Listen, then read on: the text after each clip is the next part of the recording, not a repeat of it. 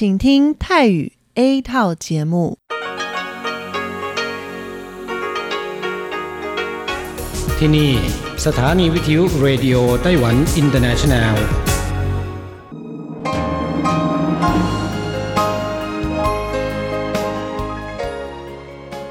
กลับมาฟังขณะนี้ท่านกำลังอยู่กับรายการภาคภาษาไทยเรดิโอไต้หวันอินเตอร์เนชันแนลหรือ RTI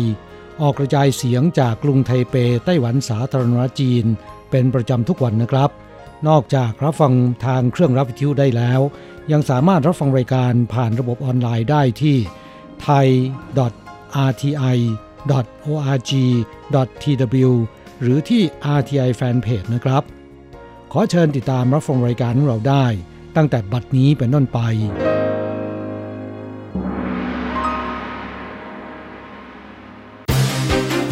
ลำดับแรก ขอเชิญติดตามรับฟัง ข่าวประจำวัน สวัสดีครับ ขอต้อนรับเข้าสู่ช่วงของข่าวประจำวัน จากสถานี Radio Taiwan International ประจำวันจันทร์ที่ 9 ตุลาคม พุทธศักราช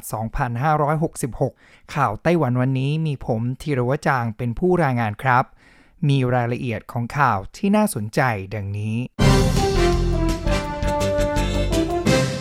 ประธานาธิบดีแห่งนาอูรูยันไต้หวันเป็นผู้ผลักดันสันติภาพและเสถียรภาพของภูมิภาค วันนี้ประธานาธิบดีไช่อิงเหวินแห่งสาธารณรัฐจีน ให้การต้อนรับประธานาธิบดีรัสโจเซฟคุนแห่งสาธารณรัฐนาอูรูณทำเนียบประธานาธิบดีไต้หวัน ประธานาธิบดีไช่อิงเหวินกล่าวว่า ตนขอเป็นตัวแทนของชาวไต้หวัน กล่าวขอบคุณที่ประธานาธิบดีรัสโจเซฟคุนนำคณะเยือนไต้หวันทันทีที่ขึ้นดำรงตำแหน่ง รวมถึงลงนามแถลงการร่วมยืนยันความสัมพันธ์ทางการทูต ซึ่งแสดงให้เห็นถึงความมุ่งมั่นในการรักษาความสัมพันธ์ระหว่างสองประเทศนอกจากนี้ประธานาธิบดีไช่อิงเหวินยังขอบคุณรัฐบาลรัส ที่ให้การสนับสนุนไต้หวันในเวทีโลก โดยในเดือนกันยายนที่ผ่านมานายรัสได้กล่าวยกย่องความสำเร็จของไต้หวัน ในด้านการรับมือกับโรคระบาด ในที่ประชุมสมัชชาใหญ่แห่งสหประชาชาติ ตลอดจนเรียกร้องให้ประชาคมโลก ยอมรับไต้หวันเข้าร่วมในระบบสหประชาชาติทั้งนี้ประธานาธิบดีไช่อิงหวนหวังว่า เมื่อต้องเผชิญกับความท้าทายต่างๆ ประเทศประชาธิปไตยจะสามารถร่วมมือกันมากขึ้น พื่อแสดงให้เห็นถึงคุณค่าของการดำรงไว้ ซึ่งสันติภาพและความยุติธรรม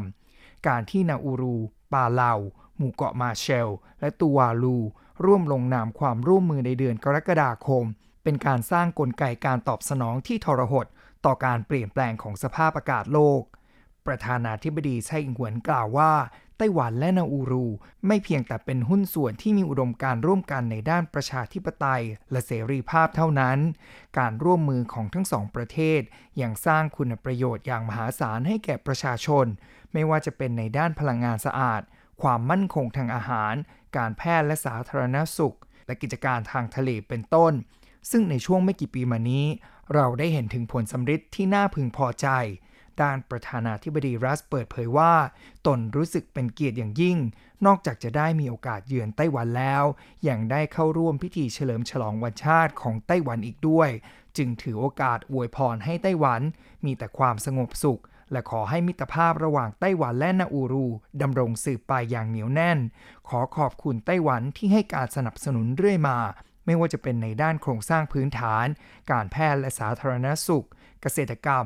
การขนส่งและกิจการทางทะเลเป็นต้น ความสัมพันธ์ระหว่างไต้หวันและนาอูรูนั้น ตั้งอยู่บนพื้นฐานของการเกื้อหนุนกัน และการมีค่านิยมร่วมกัน ซึ่งค่านิยมเหล่านี้จะทำให้มิตรภาพระหว่างสองประเทศแน่นแฟนขึ้น มิตรภาพระหว่างไต้หวันและนาอูรู จะดำรงสืบไป เพื่อนำไปสู่การเติบโตทางเศรษฐกิจ การพัฒนาอย่างยั่งยืน ความแข็งแกร่งของประชาธิปไตย ตลอดจนสันติภาพและเสถียรภาพของภูมิภาค วุฒิสมาชิกแคนาดานำคณะเยือนไต้หวันเพื่อร่วมฉลองวันชาติ และกระชับความสัมพันธ์ระหว่างสองประเทศ วันนี้กระทรวงการต่างประเทศแถลงว่า วุฒิสมาชิกไมเคิลแมคโดนัลประธานกลุ่มมิตรสมาชิกวุฒิสภาไต้หวันแคนาดา พร้อมคณะได้เดินทางมาถึงไต้หวันแล้ว โดยมีกำหนดการเยือนไต้หวันในระหว่างวันที่ 9-14 ตุลาคม เพื่อเข้าร่วมพิธีเฉลิมฉลองวันชาติ พบหารือกับประธานาธิบดีไช่อิงเหวินและร่วมงานเลี้ยงต้อนรับตามคำเชิญของนายอูเจาเช่รัฐมนตรีว่าการกระทรวงการต่างประเทศไต้หวัน เพื่อแลกเปลี่ยนความคิดเห็นกับเจ้าหน้าที่อาวุโส และบุคลากรในด้านต่างๆ เกี่ยวกับความสัมพันธ์ระหว่างไต้หวันและแคนาดา ตลอดจนความมั่นคงของช่องแคบไต้หวัน ทั้งนี้นายแมคโดนัลได้เสนอร่างกฎหมายกรอบความสัมพันธ์ระหว่างไต้หวันแคนาดา ไปเมื่อวันที่ 26 กันยายนที่ผ่านมา ซึ่งปัจจุบันผ่านการพิจารณาจากรัฐสภาแคนาดาในวาระแรกแล้วกระทรวงการต่างประเทศไต้หวันเปิดเผยว่า ในขณะที่จีนพยายามสร้างความตึงเครียดบนช่องแคบไต้หวันอย่างต่อเนื่อง สมาชิกวุฒิสภาแคนาดายังได้ส่งคณะผู้แทนเยือนไต้หวัน เพื่อเฉลิมฉลองวันชาติ แสดงให้เห็นว่าแคนาดาให้การสนับสนุนไต้หวันอย่างเต็มที่ ไต้หวันและแคนาดาเป็นหุ้นส่วนที่มีอุดมการร่วมกัน ไม่ว่าจะเป็นในด้านประชาธิปไตย เสรีภาพ และสิทธิมนุษยชน กระทรวงการต่างประเทศไต้หวันหวังว่า การเยือนครั้งนี้จะช่วยให้แคนาดาเข้าใจสถานการณ์ระหว่างช่องแคบไต้หวันมากขึ้น พร้อมทั้งหวังว่าในอนาคต แคนาดาจะให้การสนับสนุนไต้หวันต่อไปในฐานะประเทศพันธมิตร สัปดาห์นี้ภาคกลางและภาคใต้อากาศอบอุ่น วันนี้และวันพรุ่งนี้ภาคตะวันออกเฉียงเหนือให้ระวังฝนตกหนัก กรมอุตุนิยมวิทยารายงานว่า วันนี้และวันพรุ่งนี้ไต้หวันจะได้รับอิทธิพลจากแนวปะทะอากาศ และลมมรสุมตะวันออกเฉียงเหนือ ส่งผลให้แนวรับลม อย่างภาคเหนือและภาคตะวันออก มีฝนตกเป็นบางส่วน พื้นที่ชายฝั่งทางตอนเหนือ จีหลง อีหลาน และพื้นที่ภูเขาในไทเปมีโอกาสเกิดฝนตกหนัก ขณะที่ภาคกลางและภาคใต้ โดยมากท้องฟ้าแจ่มใสไปจนถึงมีเมฆมาก ช่วงบ่ายมีโอกาสเกิดฝนฟ้าขนอง ตั้งแต่วันพุธเป็นต้นไปจนถึงวันอาทิตย์ ลมมรสุมตะวันออกเฉียงเหนือ ยังคงส่งอิทธิพลต่อเนื่อง แม้ความชื้นจะลดลง แต่แนวรับลมอย่างภาคเหนือและภาคตะวันออกยังคงมีฝนตกเป็นบางส่วน ภาคกลางและภาคใต้ มีโอกาสเกิดฝนฟ้าขนองในตอนบ่าย ในแง่ของอุณหภูมิ วันนี้และวันพรุ่งนี้ แนวปะทะอากาศและลมมรสุมตะวันออกเฉียงเหนือยังคงมีกำลังแรง ภาคเหนืออุณหภูมิเฉลี่ยประมาณ 23-26 องศาเซลเซียส วันพุธและวันพฤหัสบดี ภาคเหนืออากาศอุ่นขึ้น อุณหภูมิเฉลี่ยประมาณ 25-26 องศาเซลเซียส ขณะที่ภาคกลางและภาคใต้อุณหภูมิประมาณ 30-32 องศาเซลเซียส ส่วนภาคตะวันออก เนื่องจากในช่วงวันพุธและวันพฤหัสบดี อยู่ในตำแหน่งแนวรับลม ส่งผลให้อุณหภูมิลดลง 2-3 องศาเซลเซียสสำนักงงานขนส่งไทเปประสานงานผู้ประกอบการเพิ่มเที่ยวรถ และจัดโปรลดราคาบัตรโดยสาร ไปยังเมืองต่างๆ ในช่วงวันหยุดยาววันชาติ เพื่อตอบสนองต่อจำนวนผู้โดยสารที่เดินทางท่องเที่ยวและกลับภูมิลำเนา ในช่วงวันหยุดยาวเทศกาลวันชาติสำนักงงานขนส่งเทศบาลกรุงไทเป ได้ประสานงานไปยังผู้ประกอบการขนส่งในการจัดเตรียมยานพาหนะ และคนขับเพื่อเพิ่มขีดความสามารถในการรองรับผู้โดยสาร ให้ประชาชนสามารถกลับมาเรียนหรือทำงาน หลังช่วงวันหยุดยาวได้อย่างราบรื่นสำนักงงานขนส่งเทศบาลกรุงไทเปเปิดเผยว่า เพื่อเป็นการแก้ไขปัญหาการจราจรแออัด บนทางหลวงข้ามเมืองในช่วงวันหยุดยาว รวมถึงรณรงค์ให้ประชาชนใช้บริการขนส่งสาธารณะมากขึ้นสำนักงงานขนส่งจึงได้ประสานงานผู้ประกอบการขนส่งสาธารณะต่างๆ ลดราคาบัตรโดยสารรถไฟ รถไฟความเร็วสูง และรถบัสระหว่างเมือง 15%จากราคาปกติ ในช่วงวันหยุดยาววันชาติปีนี้ ประชาชนที่สนใจสามารถศึกษาข้อมูลเส้นทางเดินรถ และข้อมูลอื่น ๆ ที่เกี่ยวข้องได้ที่แอปพลิเคชัน iBus ทางนี้สำนักงงานขนส่งเทศบาลกรุงไทเปหวังว่า เทศกาลวันชาติปีนี้ ประชาชนจะหันมาเดินทางท่องเที่ยวและกลับภูมิลำเนา ด้วยระบบขนส่งสาธารณะมากขึ้น กระทรวงเกษตรโต้การนำเข้าเนื้อหมูจากต่างประเทศ ไม่ได้ทำให้ส่วนแบ่งการตลาดของเนื้อหมูในประเทศลดลงเมื่อวานนี้กระทรวงเกษตรไต้หวันแถลงตอบโต้คำกล่าวของนายโฮโยยีผู้สมัครชิงตำแหน่งเก้าอี้ประธานาธิบดีไต้หวันจากพรรคกุกมินตังที่ว่าการนำเข้าเนื้อหมูจากต่างประเทศทำให้ส่วนแบ่งการตลาดของหมูในประเทศลดลง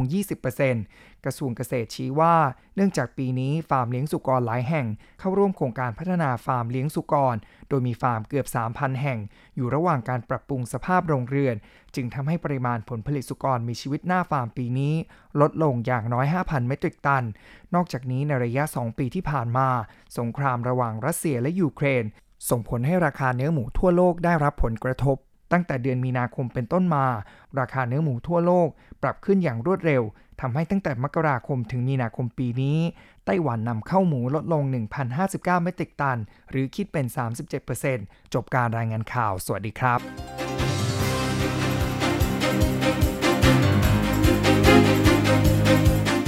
คุณผู้ฟังครับต่อไปเป็นข่าวต่างประเทศและข่าวประเทศไทย รายงานโดยผมแสงชัย กิตติภูมิวงหัวข้อข่าวที่สำคัญมีดังนี้ การสู้รบครั้งใหม่ระหว่างอิสราเอลปาเลสไตน์มีผู้เสียชีวิตกว่า 1,100 ราย รวมถึงพลเมืองสหรัฐจำนวนมาก กองเรือโจมตี USS Ford ของสหรัฐมุ่งหน้าไปยังเมดิเตอร์เรเนียนตะวันออกเพื่อช่วยเหลืออิสราเอล สตรีข้ามเพศคลองมงกุฎนางงามโปรตุเกสเป็นครั้งแรก ยาน Virgin Galactic นำชาวปากีสถานคนแรกขึ้นสู่อวกาศ ประธานาธิบดีไบเดนของสหรัฐคาดหวังหารือกับประธานาธิบดีสีจิ้นผิงของจีน ภายในเดือนพฤศจิกายน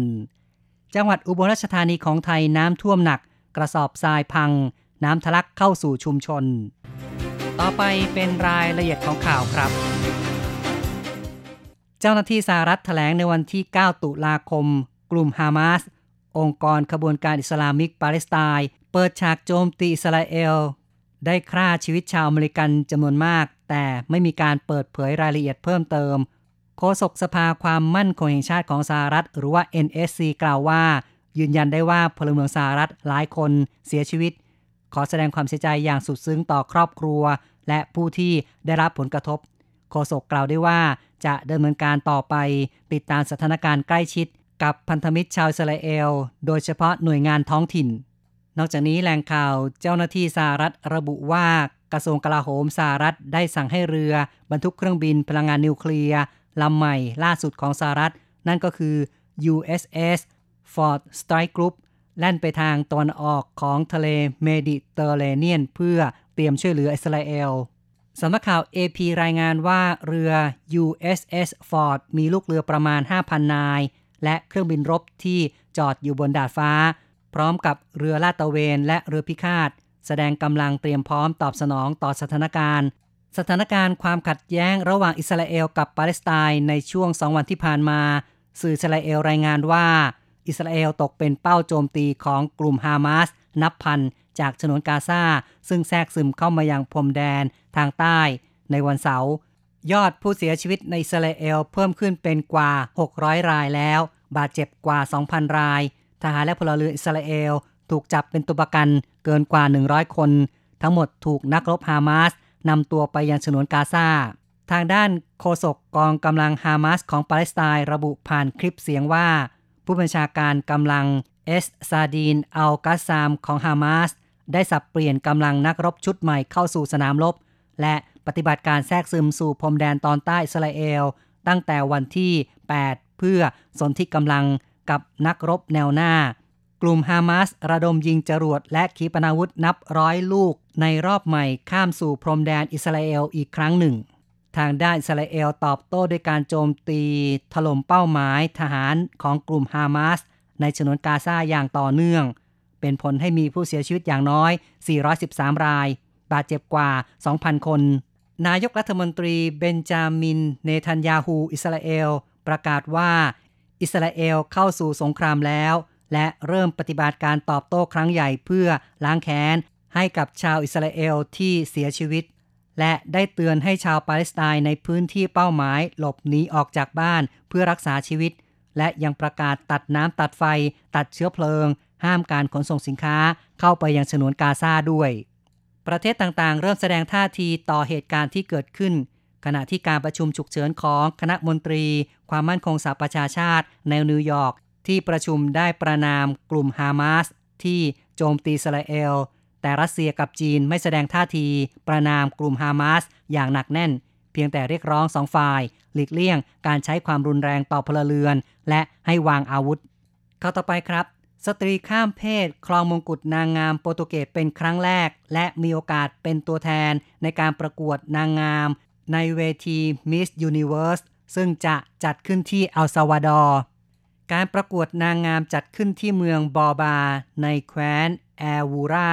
ทางตะวันตกเฉียงใต้ของโปรตุเกส มารีนามาเชเต พนักงานต้อนรับบนเครื่องบินวัย 28 ปี ชนะการประกวดได้ครองมงกุฎมิสโปรตุเกส เธอกล่าวว่ามีความภาคภูมิใจ ในฐานะเป็นสตรีข้ามเพศคนแรกที่ประกวดในเวทีมิสยูนิเว ิร์สโปรตุเกสข่าวต่อไปครับ ยาน Virgin Galactic เที่ยวบินที่ 5 นำชาวปากีสถานคนแรกเดินทางสู่อวกาศ ในวันที่ 6 ตุลาคมที่ผ่านมา ซึ่งก็คือนามิราซาลิม นักผจญภัยหญิงชาวปากีสถาน เดินทางไปกับเที่ยวบินของ Virgin Galactic ซึ่งเป็นความสำเร็จอีกครั้งในรอบ 5 เดือน ที่ผ่านมานั้นซาลิมเคยพิชิตขั้วโลกเหนือและขั้วโลกใต้ และกระโดดร่มเหนือภูเขาเอเวอเรสต์มาแล้ว เธอเป็นหนึ่งในลูกค้ากลุ่มแรกที่ซื้อตั๋วเดินทางเที่ยวอวกาศ กับบริษัทด้านอวกาศริชาร์ดแบรนสันของอังกฤษ ซาลิมเคยกล่าวว่า เธอเปรียบเสมือน นักบินอวกาศ ปากีสถานคนแรก เปรียบเสมือนเป็นเจ้าหญิงคนพิเศษของประเทศ ทางด้าน Virgin Galactic แถลงว่า ซาลิมมีถิ่นกำเนิดประจำอยู่ในโมนาโก และสหรัฐเอมิเรต ทำให้เธอเป็นบุคคลแรกจากโมนาโก และสตรีคนแรกของสหรัฐเอมิเรตที่เดินทางไปยังอวกาศด้วยข่าวต่อไปครับ ประธานาธิบดีโจไบเดนของสหรัฐ ระบุว่ามีความเป็นไปได้ที่เขาจะพบกับประธานาธิบดีสีจิ้นผิงของจีน ภายในเดือนพฤศจิกายนปีนี้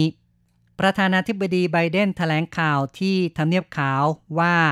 มีโอกาสที่เขาจะพบหารือสุดยอด กับประธานาธิบดีสีจิ้นผิงของจีน นอกกรอบการประชุมผู้นำเขตเศรษฐกิจเอเปกซึ่งสหรัฐเป็นเจ้าภาพ จัดขึ้นในนครซานฟรานซิสโก รัฐแคลิฟอร์เนีย ในเดือนพฤศจิกายน ก่อนหน้านี้สัปดาห์ที่ผ่านมาวอชิงตันโพสต์รายงานว่าทำเนียบขาวเริ่มเตรียมแผนการหารือ ระหว่างประธานาธิบดีไบเดนกับประธานาธิบดีสีจิ้นผิง เป็นการวางแผนต่อเนื่องจากปลายเดือนกันยายน เจ้าหน้าที่ระดับสูงของสองฝ่าย มีการหารือที่สหรัฐแล้ว ต่อไปติดตามข่าวจากประเทศไทยครับ ที่อุบลราชธานีน้ำท่วมหนัก กระสอบทรายกั้นแนวแม่น้ำมูล พัง น้ำทะลักเข้าพื้นที่ชั้นในเขตชุมชนเมืองวารินชำราบ โดยเฉพาะเขตชุมชนท่ากอไผ่ชาวบ้านต้องเร่งเก็บของขึ้นสู่ที่สูง และรอการประเมินสถานการณ์อีกครั้ง มีการอพยพชาวบ้านออกจากพื้นที่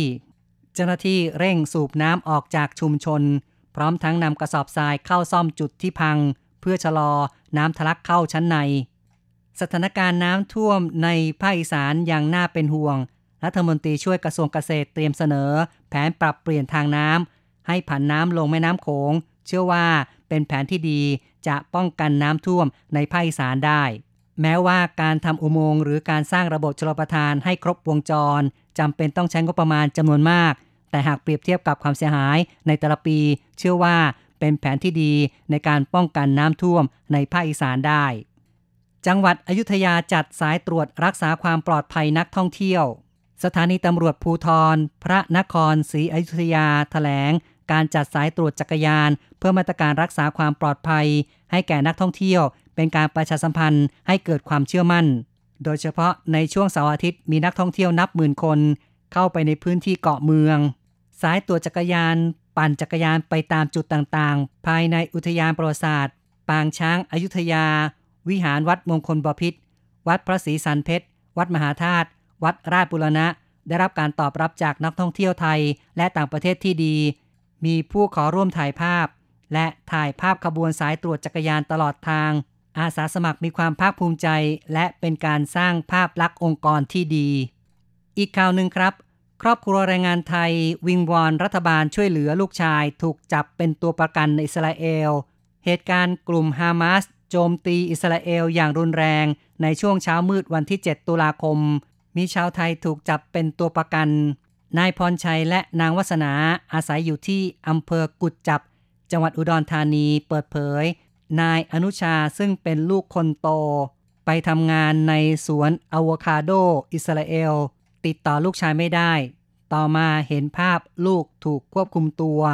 ทำให้กินไม่ได้ นอนไม่ได้ เป็นห่วงมาก วิงวอนสิ่งศักดิ์สิทธิ์ช่วยเหลือ และขอรัฐบาลช่วยเหลือลูกให้กลับมาประเทศอย่างปลอดภัย ต่อไปเป็นรายงานอัตราแลกเงินอ้างอิงวันที่ 9 ตุลาคม